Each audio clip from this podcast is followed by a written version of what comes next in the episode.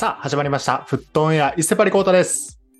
ライフイズフットボール匠ですがいないので、えー、京平です。一つよろしく。よろしくお願いします。お願いします。ということで、今日は先週予告した通り、匠お休みで、えーはい京平と僕二人でやっていきたいと思います。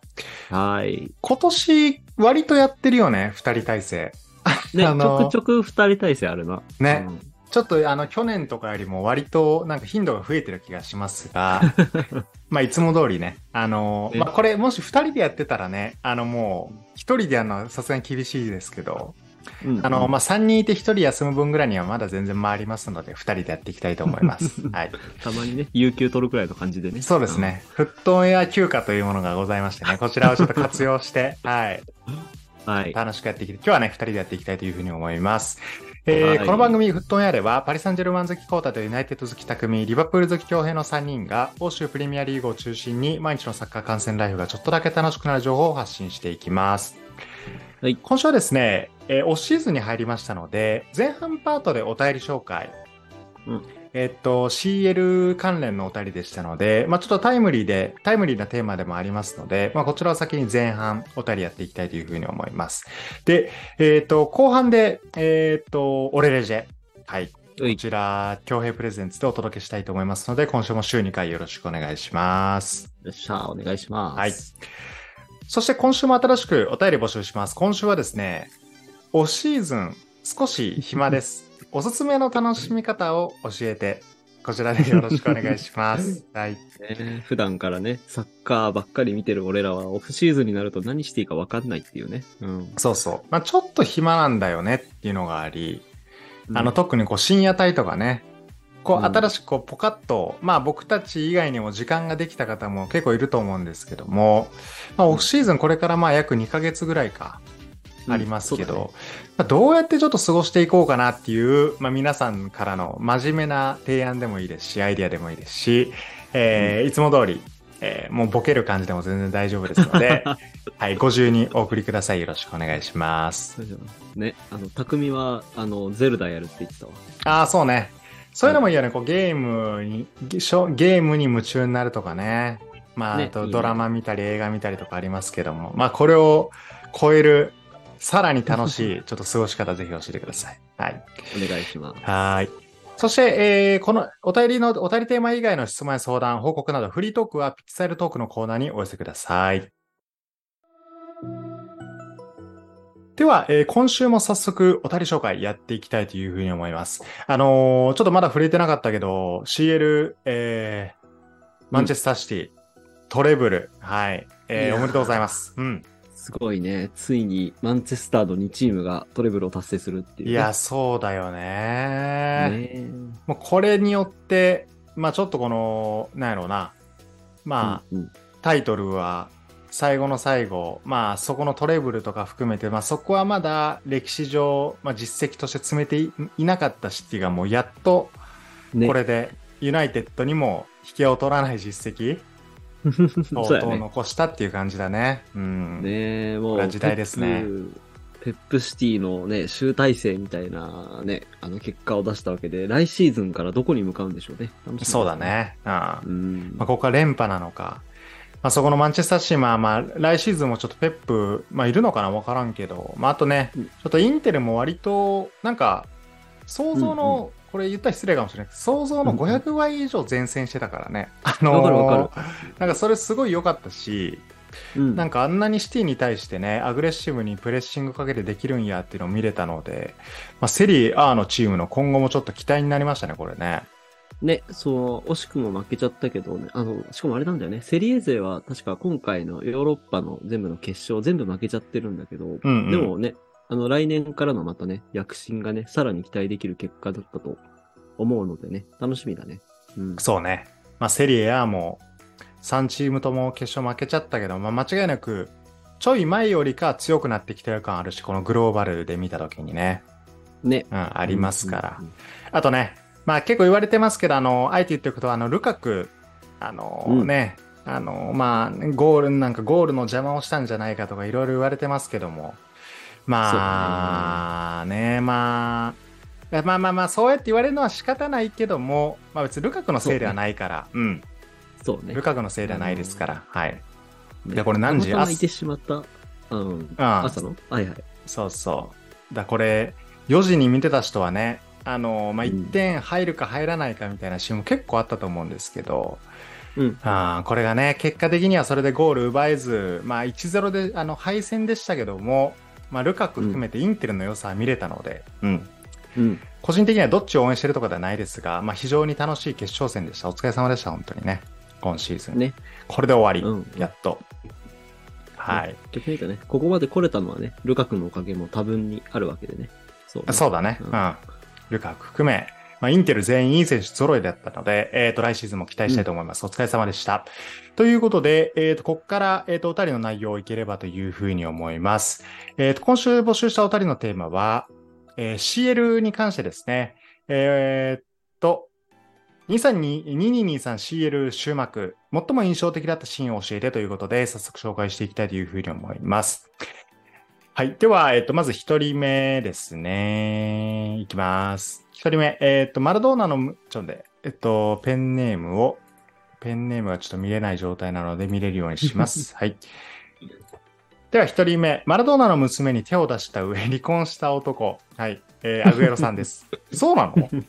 え、そうなの、ね、離婚してんの？なんか、ね、俺もよく知らん、この辺は。アグエロそうなの？へえまあ、とりあえず中身いくと、自分が印象に残ってるシーンは、パリ・サンジェルマン対バイエルン戦のヤンゾマーのやらかしむ、やらかしからの無人ゴールへのシュートをデリフトがクリアした、えシーンです。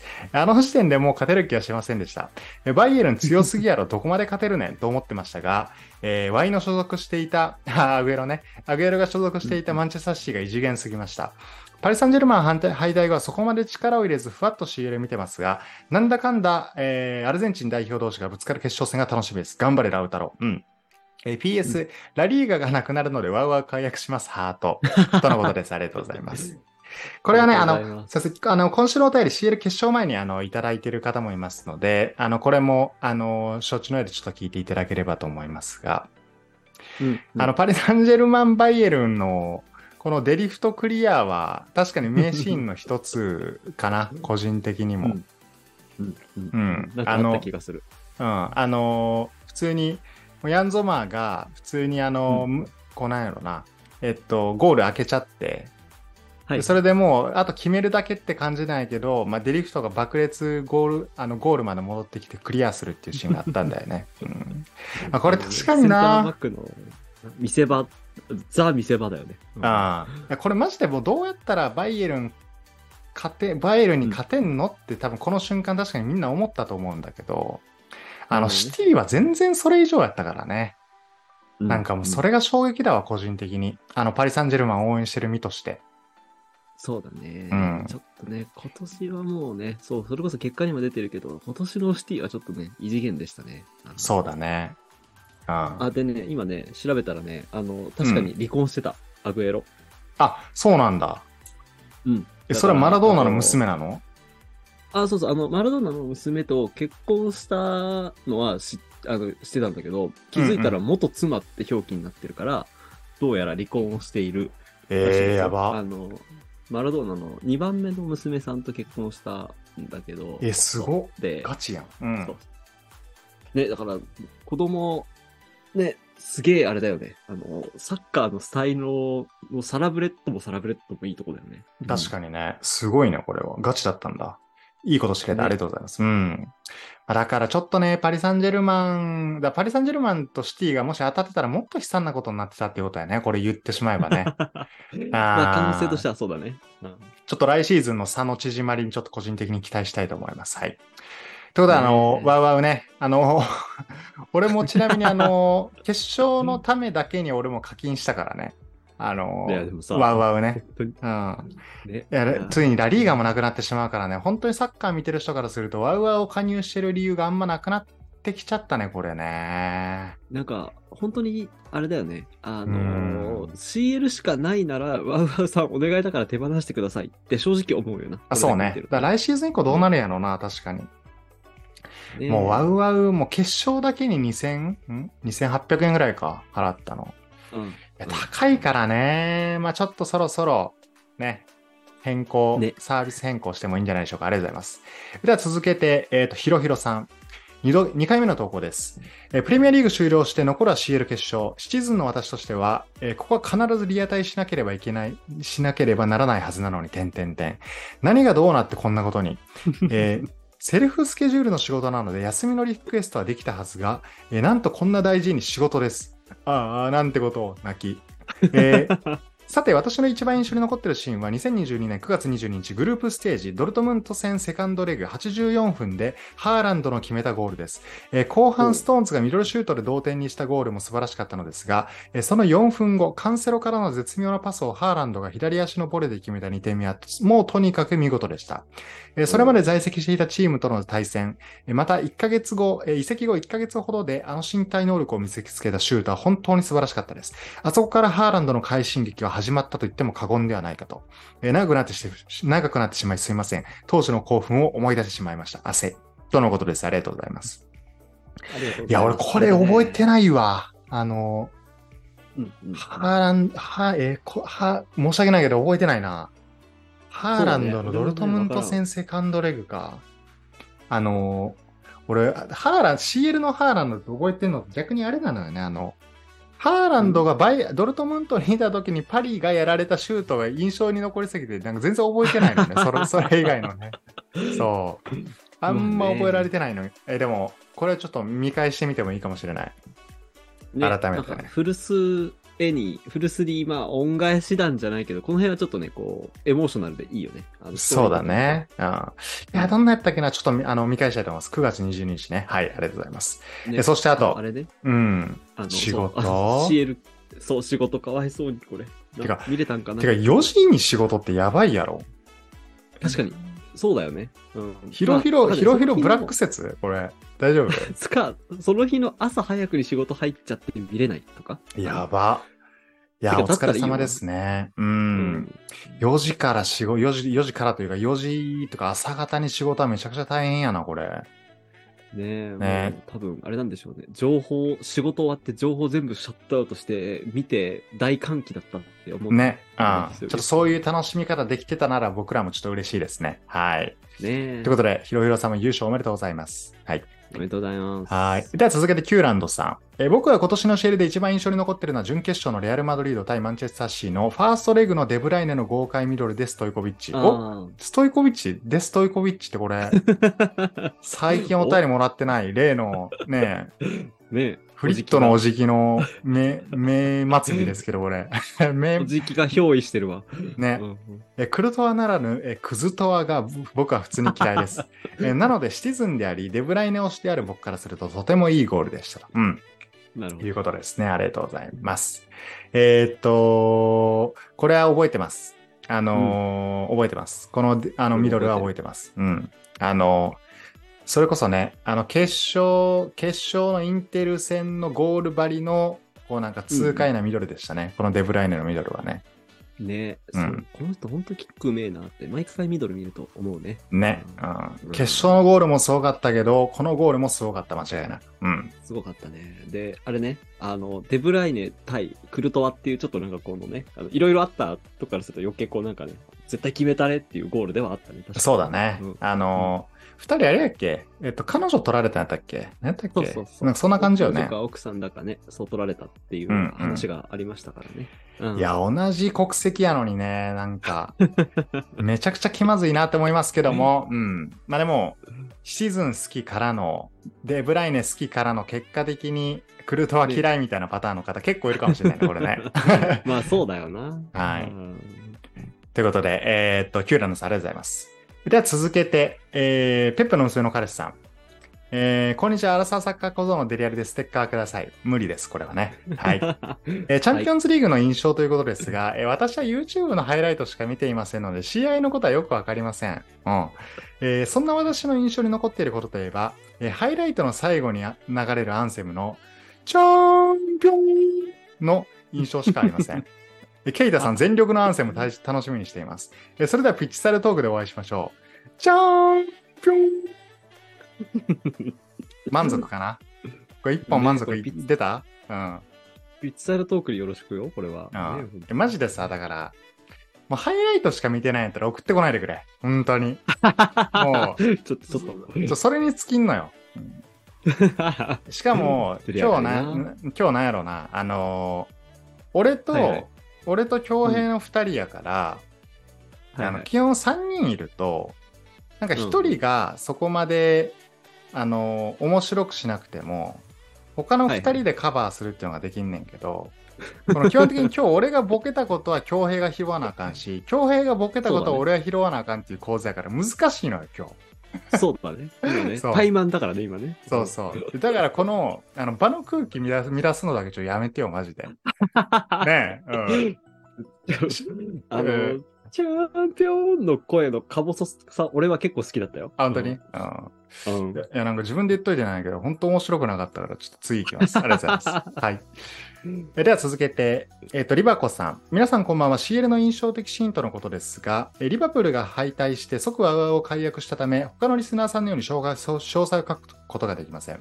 あえて選ぶとするならばという観点で書かせていただきます。私が印象的だったのは、えーレアル、レアルマドリー対シティ戦で話題になった、あまたや、クロトワ対デブラインです。えー勘のいい方ならあの喧嘩とすぐピンとくるのではないでしょうか。試合後がっちりに、えーっと、抱き合ったシーンを、えー YouTube で見たのですが、和解できてよかったね、と、えープレイ、プレイとは違うところでなんだかジーンと来てしまいました。とのことです。ありがとうございます。ありがとうこれ多分ね、個人的な予想やけど別に和解はしてないと思うよ。これ。そうそうそう。一応ね、あの、まあ、スポーツマンシップ的なので一応ね。あ、そうそうそうう。そあれはあるけどね。うんう。で、割と絶対、あの、メディアの方々も注目したいシーンでしょうし、この二人が交わる瞬間っていうのはね。ね。であらぬ奥作さ、とか書きたいだろうし。うん。よく YouTube とか TikTok とかで流れてくるけどさ、あの、デブライネがさ、なんかあの、FIFA かなんかのゲームやってる時にさ、うんあの、ガチャかなんか引いて、その、んうんクルトワが出た瞬間の表情がすごい、なんかあの、めっちゃ無表情で凍ってる顔してるっていう動画があるんですけど、うん。そう。あれを見てるにね、デブライネはね、まだ許してないよね。あそうだね。絶対許してないと思う、これ。いや、パフォーマンスだと思いますよ、リワクさん、僕はね。うん。これねう、んあの、本当に、あの、なんやろな。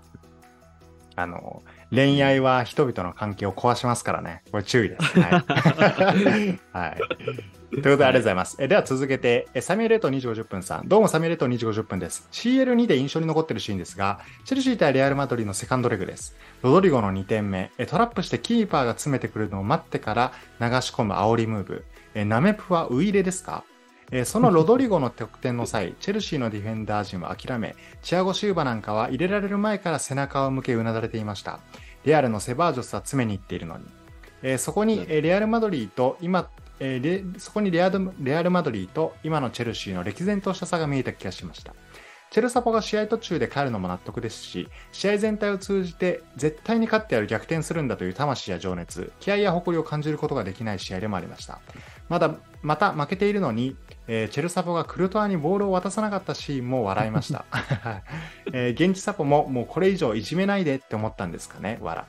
えー今季のチェルシーの悪さがしっかりと際立っていた試合だったので印象的でした。うん、とのことです。ありがとうござます。ないるほど。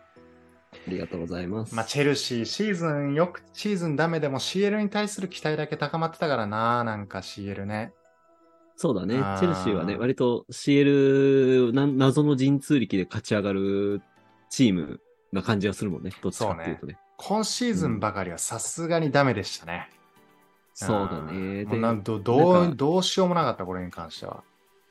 ね、このうん今書いてくださってる、あの、2時50分さんが書いてくださってるところの、なんかね、あの、背中向けてうなだれてたみたいなところが見えちゃうと余計なんか、ファン的にもね、辛い気持ちになるよね、こういうのね。そうだね。うん本当に、今季のチェルシーに関しては、なんやろうな。覇気、うん覇気もなかったし、なんかそうだね。ワン、なんかワンチャン降格争いしてたチームの方が全然覇気はあった気するけどね。なんかプレミアの中でも。そうだよね。それこそもうシーズン終盤のね、あの、降格圏争いしてたチームのね、覇気すごかったからね。うんうん面白かったしな。ね。うん。だから来シーズンもチェルシー CL すら出れないわけですから、これね。そうね。ああ、でもあれは出れんのか。なんか、あのーなんか、新しい、新しいヨーロッパの大会、全世界大会みたいなのは出られんのか。なんか入ってたよね、チェルシー。あ、あのそうなの？なんだっけな。あの、クラブワールドカップならぬ、あーいつ開はいはいいつ開催か忘れたけど、なんかあったじゃない？なんか。あったあった。うん、そううん。あれには出れるからね。あの、全然シーズンか。CL 優勝したおかげで。はい。なるほど。危なかった。そうだまだ、あのそれいつかわからんけど、あの、まだ一応世界大会の切符は、あのー残されてるから、チェルシー。そこ頑張ってほしいなと思います。はい。そうだね。ポチェッティーノだっけ、次。そうだね。はい。ポチュさんのもと頑張ってください。ありがとうございます。では続けてカピバラさん。CL で忘れられないシーンとして一番に思い浮かぶのはアンチェロッティの顔ですね、わら。えー2223シーズンのラウンド16や2122の決勝でもそうだったように、リバプールの前に立ちはだかり、絶対に勝たせてくれません。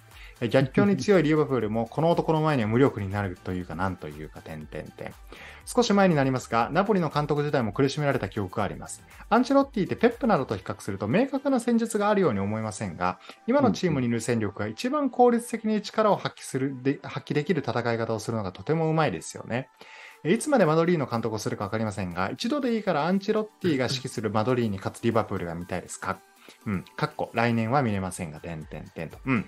とのことです。ありがとうございます。ありがとうございます。あーアンチェロッティの采配は確かにそうなんですよね。そうだね。なんか、俺も見てて思っあの CL、今年 CL 見てて思ったけど、なんか、戦時、まあ、基本的にはまあ、高速カウンターみたいな感じやけど、うん、うん。目立ったところで言うと。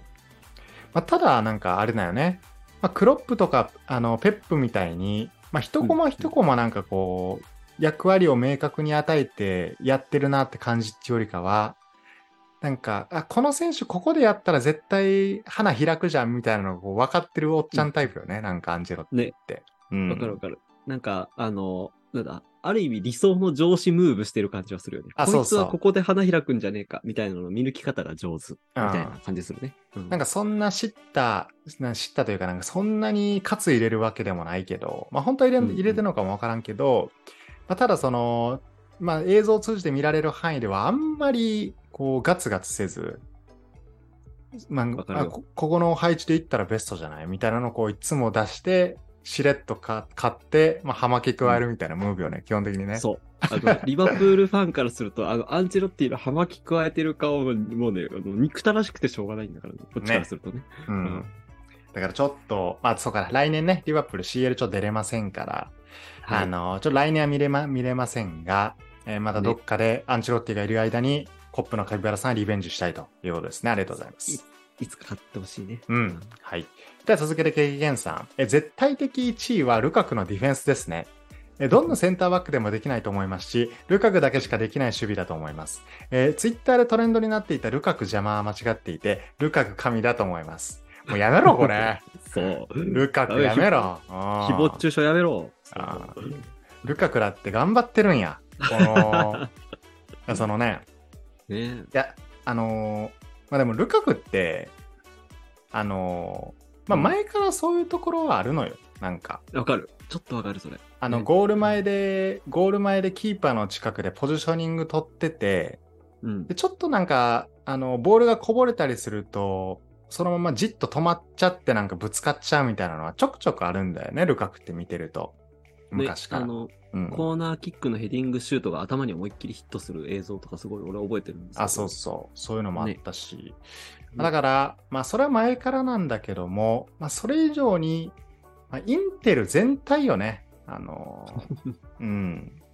まあ、ルカク以外の選手も、まあ、決めるチャンスななかったわけではないから。んそうだね。それは確かにそうだ。うん。で、まあ、ルカクのヘディングとかね、いろいろいろんなシーン、惜しかったシーンあるけど、まあ、大丈夫。ルカクはもっと強くなって帰ってくる。オリンゴリはね。うあの我らルカク世代なのでね、あの多分そこそ30、31ぐらいの年だと思いますけどね、まだ成長できるからね。うんまだいける。ると思う、ルカクは。うん。あるよ。まだいけるし、もう経験見とけ、このルカク、マジで、あの、ツイッターのトレンドに、ルカク神って入る日が来るからね、いつかね。うん。ね。う んね本当にそれを KKK にスクショ送りつけたろ。うんねルカクもいい、うんダメなところだけじゃなくて、いいところあるから、ちょ、ルカクに肯定的に行こうよ、経験。ありがとうございます。はい、では続けて、えスパーズィはゴリ、スパーズィはコリゴリさん。え今回のテーマですが、スパーズサポの私にとって今年の CL の記憶がほぼないです、わら。でただ、決勝でシティが勝利した瞬間、シティの選手が流していた涙を見て、すごいいいシーンだなと感じましたね。特にデブライネが真っ先にグリーリッシュに駆け寄ったシーンは感動ものでした。うん、とのことです。うんありがとうございます。えーっと、スパーズって一応出てたか、グループステージって。すみません、俺、それね、俺ね、それすら覚えてないけど、まあ、この書き方ぶり的には多分出てるんでしょう。うん。うん出て、出てそうやね。まあはい、はい。記記憶ほぼないですけど、決勝ね。あのね。スパーズィはコリゴリさんも決勝見られたんですね。うん。ね。で、なんかお、あのーすごい嬉しかったんだなって思っ、見てて思ったし、うんうん。なんか、なんやろな、なんか、あれだよね。うんデブライネは、怪我で、ね、途中で決勝交代したじゃない？うあん、の前半？30何分だっけ？とかね、交代してたと思うけど、うん、ね、だから逆に、あれだよね、あの、俺いないけど、勝ってくれてよかったみたいなところはね、ああったんでしょうね。うん、うん、うん、そうだね。うなん、か、てか、ハーランドも割とうるうる来てたし、うん。なんかそう、なんか、あ、なんかこれが、なただペップの駒としてじゃなくて、なんかはいマジでこうチーム全体として戦ってきたんやなっていうのがこう伝わったシーンやったな、なんかあの決勝の感じは。ねえ、まあ、ね、あの、シティからしたら本当悲願の CL だもんね、本当にね。そうね。今、うん、で、なんか悔しいシーンも多かった。これまでね、あのなんか惜しい負けた方とかも多かったし、うん、うんもう最最後の最後で一歩届かんみたいなシーズンも多かったけど、うん、そうだね。なんかこれで、なんか、あシティ全部、なんかもうやりきったっていう涙なんかなあれはもうわからんけど。なんか、まあね、なんかそれこそね、あのね、ベルナルド・シューバ出てくんじゃないかとかね、あのなんだ、ギュンドワンもしかしたら延長しないんじゃないかって言われてるけど、ここまでやりきって、じゃあ次目標どうしようみたいなところは難しいのは絶対出てくるよね。きっとねそうだね。だから来シーズンね、まあ連覇のモチベはあるにしろ、本当にまあなんか明確に何年とはわからん、何年とかパッと出てこうへんけど、もう長い間やって、ペップもね。そうだね。すごい長い間やって、なんかいろいろ変わってきて、ついに今年がその年か、みたいなシーズンやったんかな、なんか、シティの、シティの選手としては。そうね。うんまあ、そりゃそうだよね。もうそれこそね、あの、特にシティ長い選手とかはね、シティ在籍長い選手とかはね、もうね、やっとですので、ええそうね来季。ね、あの、連覇したら、こうまたちょっとね、あの、伝説出てくるから、まあ、そこモチベに頑張ってくるのかな。うん、そうだね。うんうん。マンチェスターシティ、まあ、まあ俺この過去の放送の中であんまり優勝してほしくないとか言ってしまった、あれはあったけども、うん。あでもいざ優勝してみするのを見ると、やっぱ彼らが泣くのを見ると、やっぱこうグッとくるもんあったね。うん。そうだね。はいうんうんそれは間違いないな。うん。ということで、えーっと、スパーズは、えー来年も、来シーズンも CL 出れない。はい。あありがとうございました。では次。はい。では続けて、俺の好きな T はアンスファティさん。マンチェスターシー優勝かな？えっ、と、優勝できないできないって言われてたけど、優勝したから。うん。リアタイで見て優勝トロフィーあげた時は涙が出そうだった。えてか、パリはいつ優勝するの？まあ、一生できるわけないけど。うん、煽られてる煽られてる。喧嘩売っとんか、マジで。うん。バチバチ煽られてるよ。ね完全に。あのねパリはね、あの、優勝したいのよ。ね。アンスファティも分かってくれてると思うけど、優勝したい。うんうん。ただね、うん。いや、俺、まだ厳しいと思うな。なんか今シーズンの戦い方とか見てると。ね、あのーあれ、なんかメッシはもう対談決定して、だからネイマールもちょっとね、出てるよね、噂ね。うん。出てるし、まあ他の選手も結構出てて、移籍の噂。移籍の噂というか、うん、まあベラッティとかね、いろんな、ハキミとかも多分出てんのかな、移籍の噂。あ、そうなんだ。うはいん。だから割と、なんかな、なんか、まあ彼、でも、パリの、パリに関して言うと気づけたんじゃないかな、なんかそろそろ。なるほど。あの、何がというと、こう、やっぱ、俺たちは入荷するのように強くなっていかなければいけないっていうね。なるほどね。そう。いわば、片イングランドの国にね、はいはい。いわゆる中東マネーによる、まあ、サウジアラビア投資庁によるクラブ買収で、うん。そっから見事になんか、めそんな目新しい移籍連発してるわけでもないのに、サインフィニッシュした競合がいますからね、現にね。そうだよね。うん確かにね。そうう。んちょっとあいあれを見習って今シーズンから動いてほしい。あ、来シーズンからか。ちょっと動いてほしいなって思ってますね。ね。じゃあ、立派なプールを補強するところから入ってくださいね。あ、そうね。あ、あ多分プールはもうめちゃくちゃいいのすでにあるんやけど。めちゃめちゃいいのあるよね。多分ねパリなんかね。うんあるけど、まあ、と主に選手のところとか、あと、と主に監督かな。なんか、最近で言うとね。うん。エディ・ハウ、いいですね。そう。だトゥエル切り始めたあたりからちょっとね、いろいろ歯車くり狂い始めた感はありましたけども。うん。なるほど。アンサーティでも、待ってくれ。バルサも優勝できてないぞ。大丈夫か？は頼むよ。最近な。うんちょっと勝どっちが先優勝できるか勝負しましょう。ありがとうございます。では続けて、えーっと、チャンピオンズリーグ終幕、えーマンチェスターシー初優勝おめでとうございます。これ常に格好つけていただいた大輝さんですね。選手の質では勝て勝ててなかったけど、戦術面だけ見るとインテルも負けてなかったと思いました。えーこれまで決勝まで残ったイタリア勢欧州三大カップに見事3連敗ですね。むしろなんかロマンを感じました。えー さて本題です。私が今シーズンのシールで一番印象的だったのは、えーラウンド16のファーストレグミラン対トッテナムですね。ミランがゆプレミア勢に勝ったのはいつぶりなんだろうって感じでした。うん。すげえ個人的な思い出なんですが、えーこの試合はある意味熱かったです。試合内容としては、えースーパー使用試合でしたし、結果も1-0とパッとしませんでしたが、大のスパサポの友人と遠隔でやり取りしながら見たっていうのはすげえ楽しかったです。えー下馬評でミラミラーの守護神メニャンが怪我で離脱中ともあり、というのもあり、えートッテナムが有利に試合を運ぶと運ぶと予想されてました。シーズン終わってトッテナムの不調を見ると、ある意味当然とも言える結果だったのかもしれませんけどね。えータクラブサポサポが見たらつまんない試合だったかもしれませんが、えー美しい宇野ゼロでの結果も、えー内容も大の満足でした。うん。セットプレーが不得意なミランだと、セットプレーから得点できたのも、えー CL デビューのチャウが、えーここから調子上げてスタメンになっていったのも、えカルルが、えーソン・フンミンを完封したのも、えー最高でした。やはりミラン楽しいし、えー CL 楽しいし、サッカー楽しいです。今年は惜しく、えー惜しくもベスベスト、えーえーこし今年は惜しくも準決勝で、えーインテルに負けてベスト4止まりでしたけど、正直選手層選手層的にはベスト8に入れただけで御の字です。来季以降もミラン含めてセリエ A 勢の躍進に期待してるし、期待しててください。えなんか今週のお便り真面目に書いちゃった気がするけど、改めてマンチェスターシーンおめでとうございました。とのことです。ありがとうございます。いやいいね。今年はイタリアの年だったんじゃない？ミランね。そうだね。うん本当にね、ミラン、そうだね。ミランがプレミア勢に勝つのいつぶりって確かに、そうだね。結構こう、いい、なんか切り口というかね。そうだよね。久しぶりですねって感じだよね。そうだね。確かにこのミラン、まあ俺もめちゃくちゃ詳しいわけじゃないけど、まあ意外とね、フランスの選手が支えてくれてるの、そうカルルとかもそうだし、はい。とかもなんか支えてくれてるのもなんなんとなくこう耳に入れてるし、で今キャプテンも確かテオエルナンデスなんだよね、ミランって。あ、そうなんだ。そうそう。はいはいはい結構フランスの選手俺割かし知ってたりするから、だ割と、そのまあ、そういった選手とかと、まああとネクストタレントか、あの、うん、えーっと、ラファエル・レオンとか含めてね、なんかそういうあたりと、まああとジルーとかもフランス人ですけど、だ今年結構十分、まあ本当十分すぎた結果っちゃ結果だったね、ミランは。ね、ベスト4まで行きましたからね。ああ、うん。だ来年、だまた CL 出れるから、まあ、ミランもね、ちょっとあの、鎌田結局破談になったでしょ、なんか。なんかあれなんだよね。マルディーニが、とかの、いわゆる、なんだ、トップ層がみんな会員になあそうそうそうそうって、みたいな話だよね。急にね、で、それでなんか移籍、なんか話チャラになりましたみたいに急に出てきてね。え、どうした、ねと思ったけど。うん。うん。まあただうん。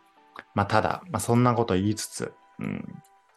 なんか、ちゃんとやってくれ、ミラン。ね 来シーズンもね。あれだよねうん。レオン、レオンが契約延長してたみたいな、あの、いいニュースもありましたね。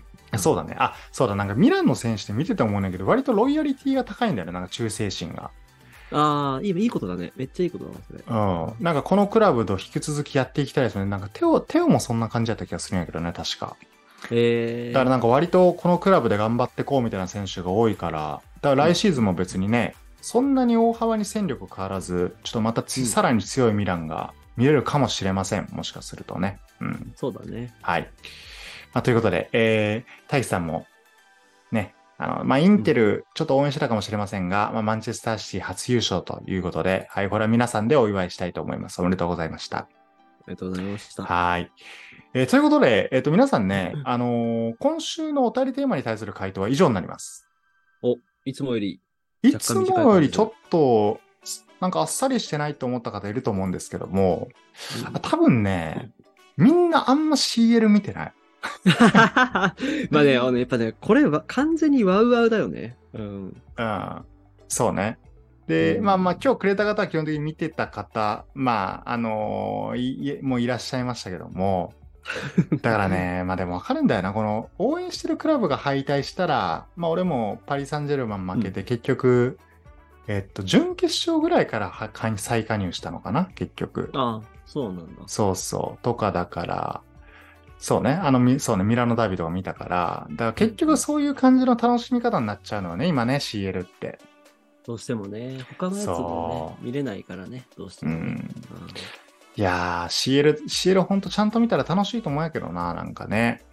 そうね。まあそのためには。うん。ね、あの、リーグとか、あの、逆に国内のカップ戦とかともちょっとやっぱり雰囲気が違うというかね。いや、全然違うね。なんかあの、ねもうなんかアンセム、あ、もうアンセム聞いたらやっぱ、まあ選手もそうやけどやっぱ高まるっていうし、うん、うん。うん。わかでるわかる。うん。で、俺的には一番やっぱ、今サッカーの中で一番見てて面白いのは間違いなくこう CL だと思いますから、来シーズンちょっとワウワウさんから、あの、なんかな、あの、アベマなのか、スポーティー B さんなのか、ちょっと放映権取っていただいて、ちょっと、俺も、あの、リスナーの方ともっと CL のこと本当は喋りたいから、そうだね。あーうん。もっとみんなが見やすい環境に、えーっと、なってほしいと思いますという形で、えーちょっと今日のお便りがえーあんまり少なかったことを言い訳にしたいと思います。皆さんありがとうございました。はーい。ありがとうございます。送はいってくださった方。ピッチサイドトークさあ、では、ここからは、えーピッチサイドトークのコーナーとなります。では、えー今週は京平お願いします。はい。ピッチサイドトークです。というところで、このコーナーでは、リスナーさんから寄せられたお便りテーマ以外で話したい、他のリーグの情報や相談、コレタなど、まあ、フリーテーマでワイワイ紹介するコーナーとなっております。ということで、早速、えー、一人目から行きましょう。はいというので、えっと、小川、小川マリノスさんからです。えーお三方リスナーの皆さん、ご苦労、ご苦労さマリノス。えー、新しいの来た？新しいの来たかな？はい。うんえー今週のメッセージテーマは不参加だった小川マリノスです。前回の配信でサッカー観戦時の自由席のシート張りの話がありましたが、えーマリノスももともと試合前日朝からシート張りする、シート張りする文化が長いことありました。ええーでそういえば話したね。こういう話ね。ーうん。で、えーしかし現在はシート張り制度はなくなり、えー LINE で順番待ちというシステムに変わりました。えーこれは LINE を使い、前日にエントリーしておくと、夕方18時に整理番号がランダムに配布されるというもので、試合当日は整列時間にサポーターがその番号に沿って並んで入場するという流れになっています。えーいいね、これね。うん。マリノスのホームゲームのゴール裏席は自由席なのですが、えーコロナ禍以降座席指定する形をとっていて、このシステムを使うことは減っていますが、アウェイゲームなど自由席のスタジアムや天皇杯などの場合に、この LINE で順番待ちのシステムを活用しています。私も以前は早朝や深夜にシート張りに行っていましたが、今は LINE 登録だけなので楽になりました。J リーグの進化はこんなところにもありますね。長々と失礼しました。配信楽しみにしています。とのことです。ありがとうございます。はい。IoT やん、めちゃくちゃ。ね、めちゃめちゃいいね。これ、あの、それこそ確かに、あの、なんだ、あの、コロナのタイミングとかだと並ぶとかだと余計あれだったし、なんだ、ね、結構問題あったし、とてもいいね。いい制度だね、これね。J リーグもいろいろ活用してやってるんですね、これね。ねここれ、そう。あの、そう、ちょっとシート張りの話から脱線するんですけど、うんあの、僕、この前の、あの、バルサとヴィッセル神戸の試合を、あの、ゴール裏の3階席のチケットを、ちょっとギリギリ取れましてですね、行ってきたんですけど言、ってたね。うん。そう。で、シート張りをしてきたんですよ、結局。あの、うんうん。あ、当日、結局。そうそう。当日のね、お昼前ぐらいに、10時、10時半とか11時ぐらいに行ったんですけど、うん。あの、すでにその時点で、何番だっけど、520番とか、そのぐらいのところまで。すげえ、多い。ね。そう。で、あの、まあ、そう一旦、あの、本当にシートを貼って、なんか、あ名前とか書いておいてっていう形でやるんですけど、うんで、うんその後、まあ入場時間前、15分ぐらい前に行って、その席のとこに行ってたんだけど、うん。多分、あの、その直前のタイミングとか見たら、もう多分1000番とか余裕で超えてるぐらい、やっぱ貼ってあってす。ごい。うん。でもそう、やっぱこんだけの人、まあもちろんシート貼るだけだからまだいいんだけど、でもやっぱりね、あんだけシート貼ってみんなでってなるとなかなか大変なので、この LINE の精度めっちゃいいなと思いましたね。確かに。ちなみにそれはもう LINE とかなかったのうん、今回は一切なくそうなんだ。だった。へえ、うんじゃあマリノスの方がちょっと、いい、いいシステムやね。ね、あの、あ IT をね、活用しているわ。いいじゃないですか、これね。確かにね LINE っていうのもなんかまた日本ならではって感じやね、これね。そうだね。しかもね、まあ、大体の人がね、LINE のアカウント持ってるだろうしね、あのね、うんこういう感じでね、番号だけ言ってくれたらね、あの、スッと当日入れるからね、めちゃめちゃいいね。うんうん。はい。はい、ありがとうございます。はい。はい、えーじゃあ次、えーマラドーナの娘に手を出した上離婚した男、アグエロさんですね。おはい。アグエロさんです。春から通勤が片道2時間になったので、おお、大変だ。お便り回が長くなって助かってます。これからもよろしくお願いします。 Vamos と来ております。いや、あはないたにとってはね、これね。あーそうよ。と片道、片道2時間って大変だね。すごいね。ねえ、だって、あれだよね。まあ、多分都心の職場に行くってなったら、それこそね、なんかもう、なんだ、えーっと、浦和とか、千葉で言うと津田沼とか船橋とか、横浜とかより、うんうん多分もっと奥やんな、きっとな。ああ、この人が都心に勤務してたらね。だとしたのね。そうそうそう。でもね、片道2時間、あれ？郊外から車とか？とかかねど。そういう感じななの、えー、でもすごいね。あの、ね最近、フットン屋も結構ね、放送長いですから、あの今回の放送割と、あの、いつもよりちょっと短いかもしれんから、ちょっと アグ、アグエロさんにとっての時間余らせるかもしれんけど、うん。ごめんね。うん。でも大変、でもね、あの、片道2時間にもちょうどいいフットンエアっていうのは確かに、一個需要を満たせてるね、これね。いい感じにね。はいまさかの需要やったね。はいありがとうございますね、これね。嬉しい。はい。ありがとうございます。次、えー、次、グナテタさんです。うん。えー、チャンピオンズリーグは1分間のハイライト、短すぎるしか見ておらず、語る資格がないので、こちらに投稿しました。えーこの番組でもサブスクいくつも登録できないよという話題が出ますが、チャンピオンズリーグとかは準決勝と決勝だけでもいいので、えー PPV、いわゆるペーパービュー、あの、あれですね、1試合ごとの買い切りシステムで、どこかが配信してくれたらいいですね。と書いてて思ったんですが、えー PPV、ペーパービューの値段がサブスクの月額料金と同じか、それ以上の場合もあるので、ワウワウ1ヶ月だけ入るのとお金的にはあまり変わらないかもしれません。アペマが1試合500円とかで配信してくれないですかねえーフットウェアさんの力でなんとかお願いします。とのことです。はい。まだ無理。うん。そんなパワーまだはない。無理なんだけど、あでも、言ってることはすごい同意だね。ね。確かにこのシステムあったらめちゃめちゃいいよね。うん。ね、ちょっと別に月額料金ほどいかなくても、なんか半額とかさ、4分の3ぐらいの値段でもね、全然助かるもんね、こっちからしたらね。うんうん、そうね。そうだよね。まだ CL、だ CL 決勝とかになると、まあ6月それ1本だけでしょ？?6 月1本で、まあさっきね、あの前半でも言ったけど、前半というかおた、あの、普通のお便り会でも言ったけど、うん、まあ、その1試合で実質2000、まあ3000弱ぐらいか、払ってることになるから、いや、それは高すぎるよね。で、しかもね、これ、ワウワウ さんってこの、まあ、はいはいわもう絶対わざと、わざわざとというか、もう革新的なんやけど、まあ、無料体験ってうん対象外にしてんのよね。そうだね。あの、決勝に。関しては。ね、あ今年からだよね。なんか去年ぐらいとかは見れた？決勝は見れないっけ？なんかあったよね。うん。あ、普通に適用になってたんやけど、それもダメになって。ねい。や、でもさ、その、ユーザーの気持ちになってよっていうね。なんか、そうだね。普通に。いや、その、とね学生さんもそうだし、うん、うんまあまあ、べまだ俺らみたいな世代は別にまだ勝手にできるけど、そねそれこそね、割とご家族いっぱいいらっしゃる方でね、ね、月のうん使えるお小遣いも決まってますとかだと見れないでしょ？それも。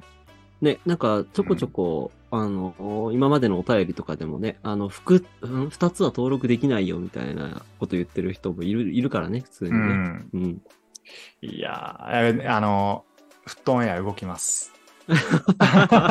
いや、なんだっけ、あ松本人志公文だ。うん、動きます。うん、いや、だって俺らのお便りが、あのーお便り前半少なかったのって、あのーまあ、間接的に言うとワウワウのせいやからね。あのね、言い過ぎ、言い過うん。任せてください、動きます、これね。うん。ぎ。はい。はいこの音声データごとをね、わーわーさんに送りつけましょう。うんはい。はい。はい。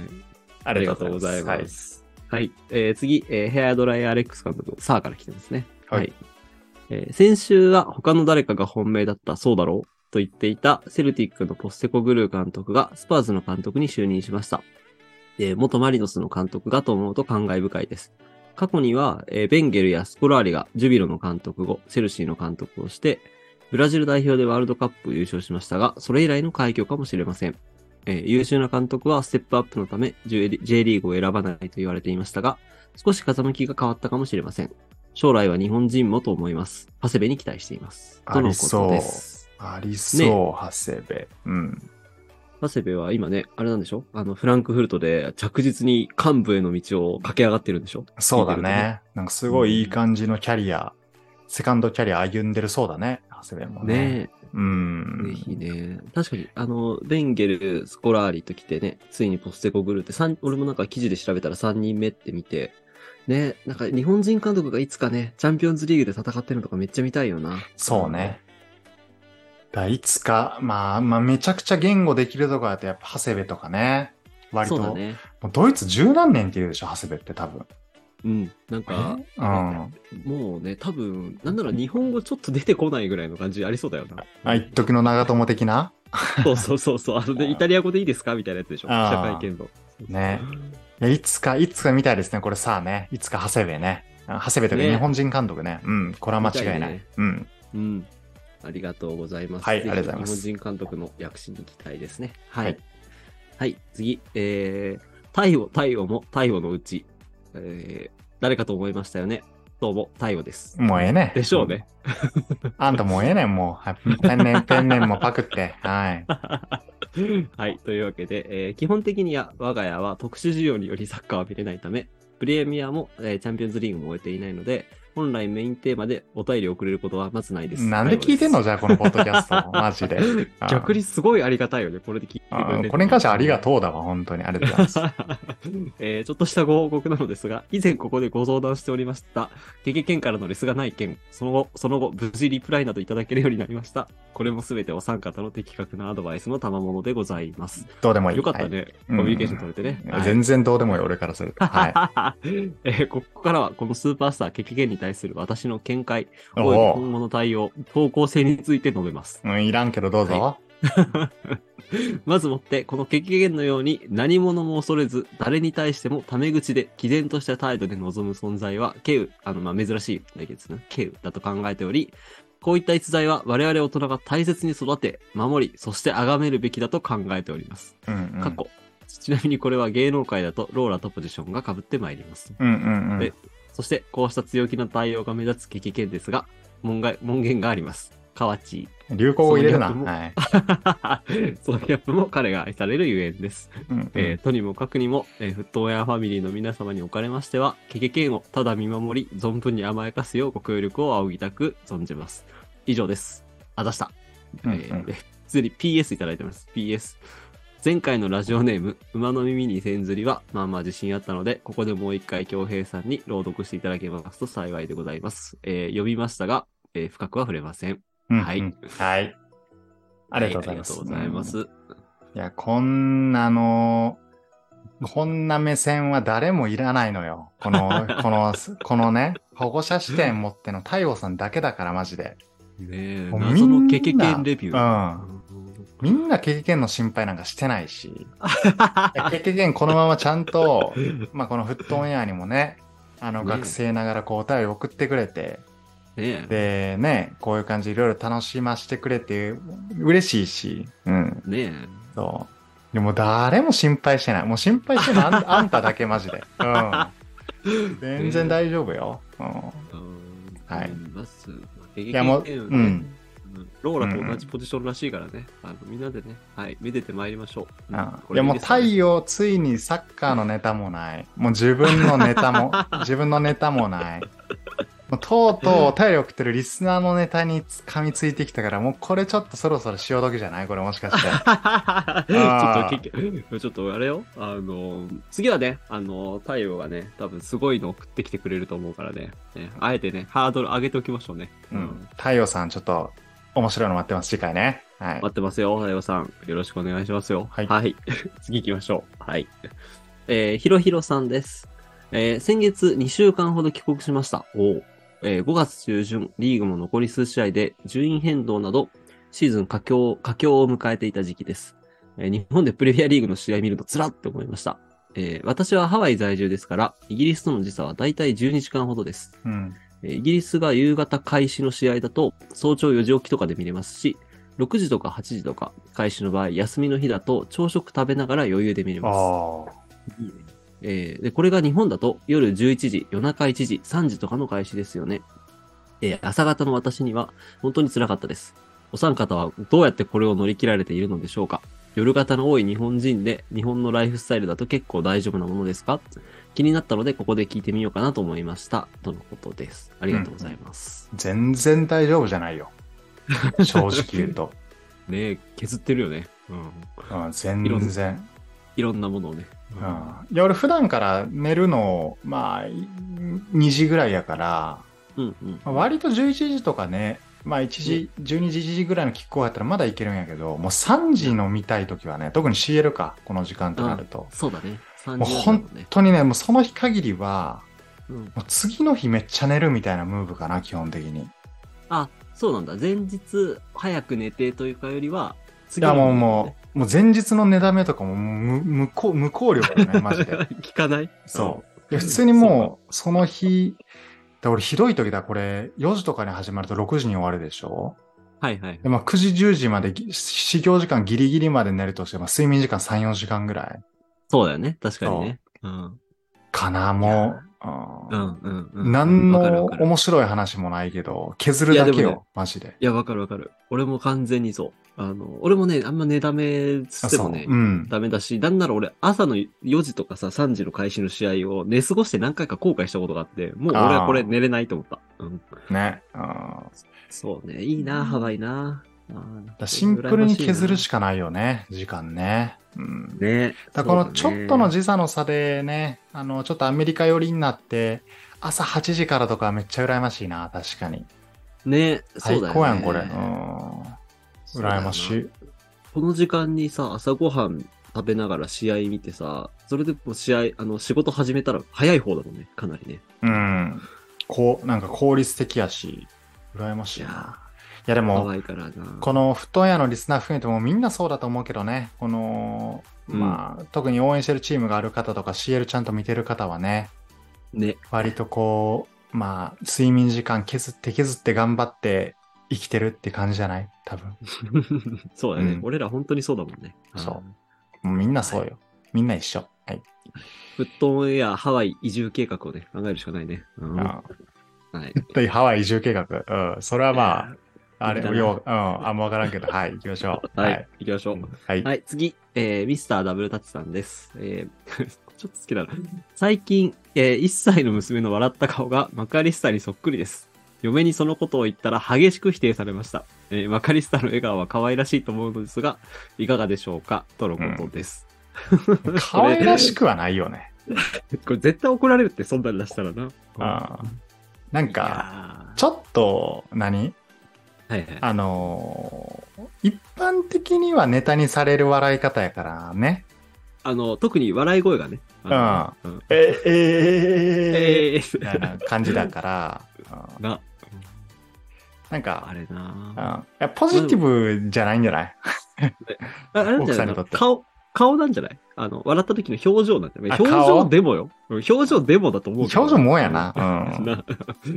なもうあれだからな、あの、アルゼンチン人の、まあ、おじさんとまでは言わないけどな、もうな、うんうん。あのそれなりの年の人やからね、それやめよう。あの、マカリスター、なんならこれあれよ、多分マカリスターが可愛くて可愛くてしょうがなくなってくるかもしれないから気をつけた方がいいよ、これはね。ね。うん。ちょっと奥さんも怒るでしょ、そんなん言ったら絶対。うん。なあ。あちょ、これ、これは心の内に秘めておきましょう。これはね。はい。ね。はいうん。二度と嫁さんに言わないようにしてください。うん はい。あはい。りがとうございますありがとうございます。はい。えー、次、ペップの娘の彼氏さんです。えー、こんにちは。アラサーサッカー小僧のデレアリです。えー、突然なのですが、ポッドキャストって儲かるのですか？広告収入が入るのでしょうか、えー、YouTube みたいにフォロワー数と再生数によって広告がついて収入が入る仕組みでしょうか？えー、ガーシーみたいに広告収入で1億円とかいう夢のあるプロジェクトなのでしょうか？それが気になって夜しか眠れません。寝てるやんってツッコミはもうしないです。そこのところ教えてもらえたら嬉しいです。少なからず収入が入るようでしたら、私にその1%ください。とのことです。ありがとうございます。はいコートさん、これズバリ言っちゃってくださいよ。これはですね、えー 秘密です。あこれは秘密です。言わないのね。これ言わない。は秘密です。言わないのね。あ秘密です。はい。はい。あの、秘密ですし、えーっと、あのね、この少なからず収入が入るようでしたら、その1%くださいっていうのが、これ、あの、ボケだとしてもね、これちょっとあんまきつく言いづらいわ。なんでかっていうと、その、デレアリさんにもね、あのーお便りを通じて支えてもらってる部分がありますから、そうだね。あの、ストレートに突っ込むと、もう絶対嫌ですみたいな感じなんやけど、その 1%, で すらね、うんはいはい。100万稼いでたら1万円か。うんねいや、無理ですねってなるけど、ちょっとそれはね、あんま言えない、言えないから、こういうあんまやらしい話はしたくないな、俺。なんかこういう場で。うんそうね。皆さんのお便りでね、あの、俺らの番組は出来上がってるとこがあるからね。そうそう。で、しかもね、この、まあ、これ、ポッドキャストにしかり、まあ、何でもそうかもしれんけど、稼ぎたいと思ってやってたら、こんな続けられないからね、何でも。それがご、それが。が入り口で入ると。うん。そうだね。楽しいからやってるんですっていう感じでね。まあ、その中でどっかでお金がついてくることもあるかもしれない。はい。ねえ。はい本当にね。俺らはね、ペラペラ3人で喋るのがね、好きでやってますからね。はい。デライさん、お金に目がくらむな。ありがとうございます。はい、ありがとうございます。はい次行きましょう。えー、ルイルイ、ルイルイルイさんです。うんえー私は2000、あ、1112シーズン、2011、2020 2012シーズンに、えーパストーレがパレルモからパリ・サンジェルマンに移籍したことがきっかけで、リーグワンにも興味を持つようになりました。そのシーズンはなんとなくパリ・サンジェルマンが優勝すると思っていましたが、えー当時ジルーを擁するモンペリアがモンペリアがリーグ優勝したので、マジかと思いました。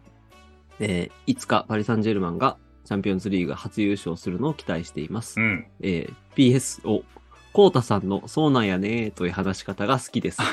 とのことです。ありがとうございます。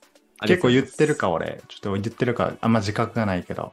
ありがとうございます。うんでも相づちそうなんやねーはね、わかる。あ本当によかった。いよやかー、21 1112のリーグワンってもう、全然今よりも誰もリーグワンに注目してないぐらいの時代じゃないかな、多分。ね、俺全然わかんないもん、もう、この辺の話。うん、いや、パストーレ俺好きやん、好きなのよ、めちゃくちゃ。うんうんうん。あの、パレルモって、まあ、パストーレアルゼンチン人やけど、パレパレルモって、まあ、パストーレもいたし、はい。あと、あの、あのな、あの、なんだっけな、えーっと、こう、有名になる前のディバラもいたのよ、パレルモって。ええー、あ、そうなんだ。そうそうそうそう。みたいな感じで、結構アルゼンチン人のなんかタレントを輩出しててよく。はいはいはい。で、その中でパストーレとかね、これはそれこそあのイブラとか入れときやけど、うんうんパストーレも天才呼ばわりされてたのよね、普通に。はいはいはい。もう次、次世代の天才が来たみたいな感じで言われてたけど、まああんまり花開くことはなかったかな。ね懐かしいな、このあたりも。うん。そうか。パレルモってセリエのチームだよね。そうそう、セリエのチーム。そうだよね。セリエのチームイタリア、イタリア。いそうだよやでも、あの、パリこんだけ最強でも定期的に優勝を落とすからね。あの、ね。リーグな？うん。はいそうそう。まあ、モナコ優勝した時もあったし、はい。他のクラブがね、優勝した時もあったから。うん、マルセイユとかな。そうそう。いや、一緒にでも CL 優勝ちょっと期待しましょうよ、これね。うん。ね。嬉しい。まあねうん。よかったね。パリ・サンジェルマンファンつながりができたね。そうそう。そんないないからね。嬉しいです、ルイルイさん。ありがとうございます。ありがとうございます。はい。はい。じゃあ次行きましょう。次、えー、リバコさんです。うんえーつい最近知ったのですが、えーインテルの監督のシモーネ・インザーギってお兄さんがいて、しかも顔が瓜二つなんですね。私が知っていたのはフィリッポ・インザーギの方だったので、ウィキで知った時に思わず声が出ました。うんえーそこでサッカー界にいる兄弟プレイヤー、兄弟監督がどれだけいるのか気になり調べてみました。おじゃあいきます。えー兄弟編でまずまとめてくださってますね。兄弟編。まあ、1、えー兄、チアゴ・アルカンタラ、えー現リバプール。うん弟、ラファエル・アルカンタラ、元 PSG、現カタール。あ、今カタールにいんだ。えーうんで、え2番、えーお兄さん、フロランタン・ポグバ、現ソシュー、フランスのチームですね。えー弟、ポール・ポグバ、PP がね、ユベントスにおりますね。はい。え3番、えーロメル・ルカク、現インテルが、えーで、弟がジョルダン・ルカク、現ボン・フェラディーナ、え知らないチームだな。スペインにいるそうです。とうんうんえー監督編で、えー兄、エルウィン・クーマン、現ベイタル・エルサレム、イスラエルのチームの監督やってんだ。えー、と、うん弟の、まあ、ロナルド・クーマンね、オランダの代表の監督ですね。と、え2番の、えーえーアレックス・ファーガソン、元ユナイテッド監督。まあもうね、さあね、あれですね。弟が、えーマーティン・ファーガソンという方だそうで、現在の情報見つからずっと書いてくださってますが、で、今いろいろ調べていくと、サッカー界ではプレイヤーの兄弟の方が多い印象です。皆さんは全部知っていましたか？とのことです。ありがとうございます。うんうんあのー俺らはね、あの、よくね、あの、インヤキ・ウィリウィリアムズあたりをね、よくネタにしてますけどね。兄弟そうだね。ううんん。うんうん監督はあんまわからんなね、クーマンのお兄さん、かんサッカー監督なんだね。知らなかったわい。や、この辺の兄弟はさすがに知らんな。そうだね。選手、ね選手じゃないからあんま詳しくないかもね。うんそうだね。あとあれか、あの、テオとかはまさにあれか。あのね、エルナンデス。ああ、テオリュカね。うんうん。うんそうだね。まあ、兄弟結構いっぱいいるけど、ジョルダン・ルカクとか懐かしいな。今、スペインにいるんや。ね、俺ねね、ここもわかんうないな。ん。あのね、ジョルダン。ルカク確か左サイドバックなのよ。なんかポジション。ええー、そうなんだ。そうそう。で、まあ結構、体格の良さとかは似てんねんけど、はいはいはい。結構足速いタイプやった気がするな。なんか記憶の限りやと。うーん一時セリエにいたんかな、確か。ちょっとうろ覚える。うん。まあでも兄弟のはしてたな、普通に。えー、ポグバも一応3兄弟ですからね。はいはい。うん。サッカー選手だし。まあ、あとラね。まあラファエルってこれあれか、ラフィーニャか。あの、うんうん。はいはい、弟ね。うん。ね、今カタールにいんだね。全然知らねえ。知らんかった。ねえ。いやー、まあ、あれだよな。やっぱ、うんうんあのーなんだ、血筋？っていうのはやっぱある程度あるんだなっていうのを、まあ、こういうの見てるとね、感じるよね。そうだね。うんう。ん。いや兄弟多いな。まあでも、このリバクさんのおかげで、ちょっと監督の新しい兄弟を知れたから、ちょっとよかったわ、これ。ねうんそうだね。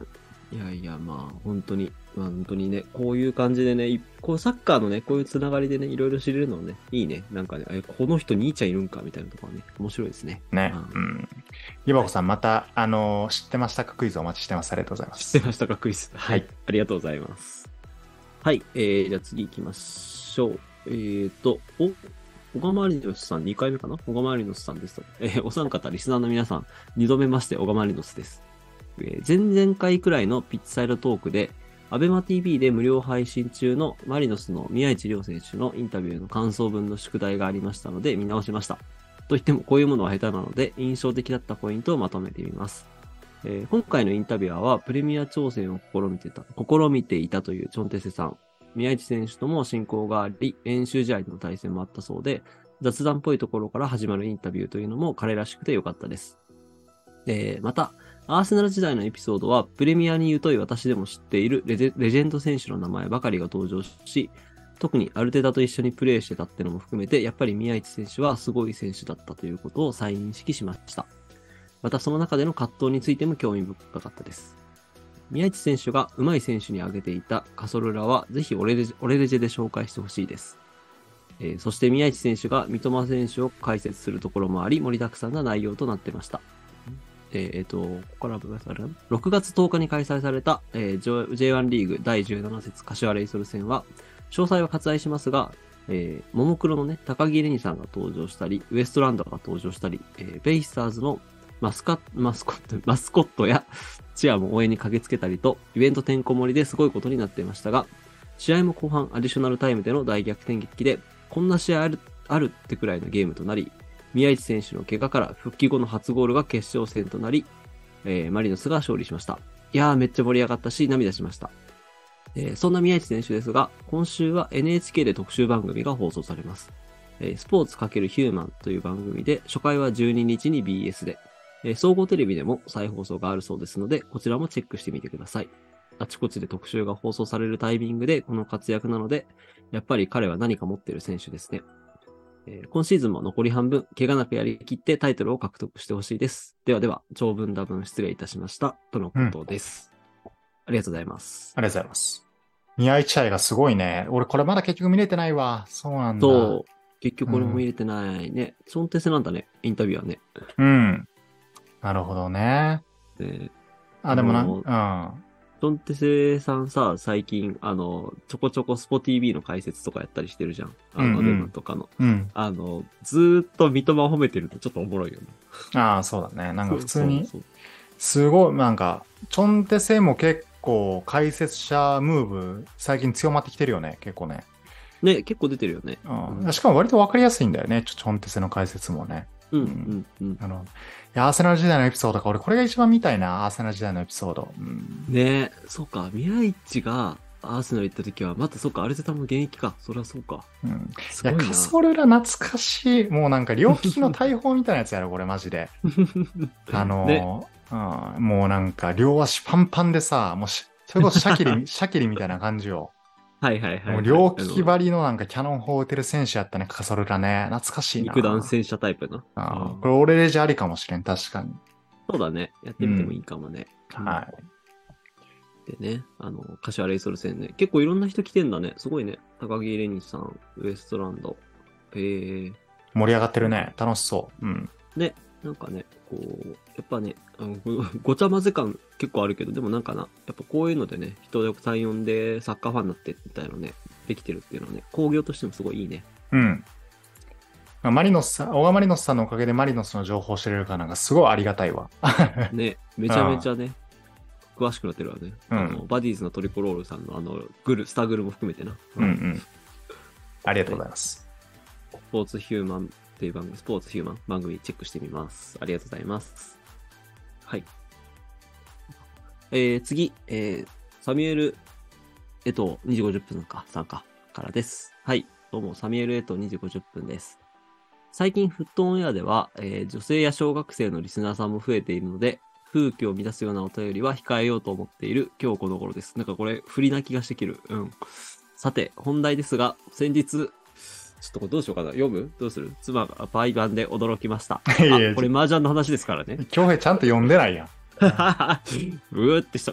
いや、いいよ、全然。よ読んでいいよ全然。うん。はい。さて、本題ですが、先日妻がパイパンで驚きました。やめなさいあこれうん麻雀の話ですからね。麻雀の話ですよ。決起権とか聞いてるからやめなさい、マジで。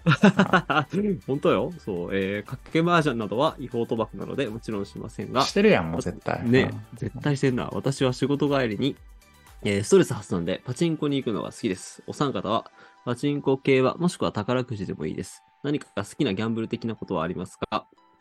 えー余談ですが、私はパイパンも好きですが、剛毛もボーボーも好きですよ。あ、これも麻雀の話ですからね。違う麻雀の話じゃない、これはもうやめなさい。次の用語にそんなこと次はないのお。便り、決起権なんやから、ちょっと。やめなよタイミングがね、タイミングが最悪でしたね。ダメよ、あんた、ほんと未成年の方たちに適切な番組でありたいんです、こっちは。本当にね。あの、R 指定とか入れられたくないからね。ねえ、バンされるかもしれんよ。フットオンエア。本当に、ちょっと気をつけてくださいね。うんうんえっと 話の本題なんだっけ？あ、何か好きなギャンブル的なことはありますかって言ってるわ。うん。コータギャンブルする？俺はもう全くやね。全くか。そうか、そう全くしない。もう、ま、宝くじも買ったことないし、うん。まあ、うん競馬友達についていってなんか、あの、汐留のなんかあるじゃない？なんか、はいはいはい。あれとかなんもう、本当にもうパチンコを含めて、うんもう本当にちょ、これだけは申し訳ないけど、本当良さがわからなくて。そうそまあ、わかるよ。言いうたいことは。ん、全くやね。もう本当から思んない回答で申し訳ないけど、本当全くですわ。なるほどね。うんそうか、そうか。そう京平は？僕僕実は、あの、ちょっと公営競技関連の、あの、なんだ、仕事？仕事っていうの場合ですが、社内にあってですね。なんで、ちょっとそこでかじってるっていうのもあって、うん。あの、そこはちょっと知ってます。だからね、今日、えっ、と、なんだ、えっ、と、オートレースとか、競輪とか、あの辺のサービスはちょこっとかじってる、かじってるって言っても全然やらないんだけど、はわかりますっていうのと、あとあれかな？そそれこそ友達が競馬行くっていうのに連れて行かれるぐらいかなっていうぐらいですかね。うん。だ競馬好きな人とか本当ね、あの、予想とか含めて楽しんでんの見るし、まあね全然あってもいいんじゃないと思う。あの、あってもいいとは思うしね、あの、好きな人も多いし。あとあの、ね何やっけ？あの、カジノとかもできんのか、これからね。なんかね、横浜だっけ？なんか出てるよね。横浜だか大阪じゃない？大阪だか。うん大阪か。いや、全然いいよね。なんか。ねうんあのさ、あと海外だとさ、結構サッカーの試合結果とかにかけられるやつあるじゃないですか。あのうんうんスポーツベッティング的なやつ。うん。あれはちょっと面白そうというか、サッカー好きで見てるからね、同性だったらあってもいいかもなって思ったりはするかなってうんうんうん印象かな、俺は。うん確かに、海外やとあるね。ね、そうそうそう。うん。まあ、というわけで、匠も多分やらなそうだよね、ギャンブルとかね。うん。匠はなんか、やってたとしてもなんか、奥さんに止められてそう。確かにそうだ。はいそうだそうだ。ね、彼は今ね、大黒柱なんでね、はいはいギャンブルしてる場合じゃねえってなってますね、うんきっとね。はい。もう、あのう、サミュエルと25さん、イエローカード出たんで、今日ね。そうよ、はいこれ次、本当にね、レッド出ますよ。気をつけてくださいね。気をつけてね。はい。はい。じゃあ次行きます。えー、けっけけんさんですと。えー最近、サッカー以外にも野球に興味を持つようになりました。以上。よかったね。次。詳細を書け、詳細を。うんえでも、経験サッカー、経験サッカー部でしょ？そうだよね。うん。え、このタイミングで野球部にシフトするってこと？もしかして。いや最後の大会とか言ってなかった？この前。いや、今から大谷翔平は無理やぞ。これだけ言っとくけど。ちょっとあさすがにね。うんいやでもこういう160キロは投げれ。うんこういう壁をぶち破ってくれんのが同時に経験であるとも信じてる俺は。結系の期待値高いね。うん。じゃあ、あの、はい、あの、部活移動したら教えてください。はい。はい。次行きます。はい。はい。えー、部下よ部下よも好きのうちさんですと。ね、こんにちは。部下よ部下よも好きのうちです。えープレミアがオフシーズンに入り、ツイッター上では移籍情報が溢れ返り、タイムラインが賑やかになってきましたよね。皆さんも見ていますか？うん。えー個人的にはブライトンの移籍情報を中心に日本人の去就に注目しているのですが、えー旗手が、旗手がブライトンに行くのか、えーはたまたポステコ班の元へ引き抜かれてしまうのか、非常にドキドキしながら見守っています。どちらに行っても嬉しいのですが、えー旗手が青白、青と白のユニフォームを着て、三笘と戦う姿は一回見てみたいなと。えーあとはネクスト三笘と呼ばれ、えーユニオン・サンジロワーズのえーシモン・アディングラも来季ブライトンに加入することが決まりました。ブライトンに期待の選手が入るのは楽しみな反面、来季は三笘との、あ来シーズンは三笘とのポジション争いも激しくなりそうです。皆さんも注目している移籍情報などあれば教えてください。はい、ありがとうございます。ありがとうございます。ね、旗手ブライトン、ね、忘れてたけどね、確かにね、あの、ポステコグルーがセレティ、あ、全部ですよね、トッテナム行くんだったらね、そのまま引き抜きだったらね、さらにステップアップですね。いやー、ありだね。来てほしいね。ね楽しみだね。うん。いやー、まあ、あとあれか、なんか、ネクストミトバって言われてるらしいよ。シモン・アディングラって選手知ってる？へー。知らんわ。ねこれユニオン・サンジロワーズズってどこのチームだっけ、これ？これ、あれじゃなかった？ベルギーのさ、あの、ブライトンとオーナーが一緒なんじゃなかったっけ？あ、でそうなんだ。へー。三笘が多分、えーブライトンに移籍する前に、あの、いたチームが確かユニオン・サンジロワーズだった気うんうがする。ん。なるほどね。うんねあ、でも一石はまだまだこれからかな。ちょっといろいろ注目してんのはあるけど。そうだね。うんでちょこちょこ、それこそあの、リバプ俺だったらリバプール、マカリスター来て、あの、大歓喜とかありましたけど、うん。ね、まだもうちょっとね、あの、今本当に第1弾とかが出始めてるな感じで、これからどんどん佳境に入っていく感じよね、きっとね。う。うんん。楽しみです。まあ、なので、どっかでね、多分俺らも遺跡情報特集とかやると思うので、またその時楽しみにしてください。はい。はい。じゃあ次行きましょう。えー、スパージーはゴリゴリさんです。えー、先週はフットオンエアファミリーに認定していただき、認定していただきありがとうございます。人生で初めて送るお便りだったので、超嬉しかったです。こわら。よかった。よかった、よかったね。うん。うん。えー、さて、先日、スパーズの来シーズンのホームユニフォームが発表されました。えー、スパーズといえば、白のシャツに紺のパンツを想像されると思います。えーこの色味が体操服と呼ばれる要因だと思うんですが、言われてるんや知らなかったわ。えー毎年、カップ戦だけは、えー白のパンツを着用してプレーしていました。イメージはマドリーのユニフォームですね。それが、え来シーズンはリーグ戦も上下白のユニフォームで戦います。このユニフォーム超かっこいいと思うのですが、お三方はどう思いますか？かっこよくないですか？とのことです。ありがとうございます。はい、ありがとうございます。来シーズンのユニフォーム見た？スパーズの。俺まだあ、見た見た見。た。うん。お見たなんか、普通にソンもケインも写ってた写真が確か上がってたと思うけど。おお。まあ、いやでもね、俺、まあ、スパーズは別に白紺でもいい、なんか伝統的な感じは、やっぱそっちの方が感じるかな。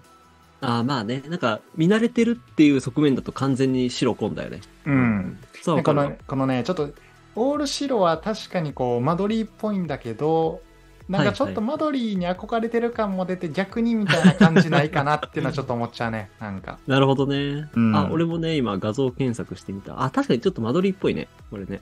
うなるん。ほどね。えー。いやーまあでもちょっと改めて評価させてください、ユニフォームは。うん。でもあの、全然嫌いじゃない。シンプルだったし、なんか。ね全然ダサくはないし、よかったよ。うん。あの、先週かな？かなんかのお便りにあった、あの、胸のエンブレムもあれだね。あの、一部だけ入ってるパターンうんうんうん。のやつだね。鳥のやつが。ね。うん。鳥のやつね。うんこれちょっと改めて全部レビューしたいな、ユユニフォームは。そうだね。うん。ユニフォーム会どっかでやりたいね。あの、出揃ったらね。ううんん。やりましょうい。えー、次、えー俺の好きな T はアンスパティさんです。えー今週紹介する推しは今田美桜です。グラビア時代はとても色気しかなかったし、ドラマとかの女優はいい演技をしているからです。えーてか、シティ対バイエルン当たった超楽しみ。とのことです。会えるかもじゃん、これす。うん。ね会場で会えるかもね。いや、俺らじゃあね、しステッカー持ってるから、探し当てたらね。そうね。探し当てたら、ちょ、2メーターの巨人探してください。頑張ってね。うん。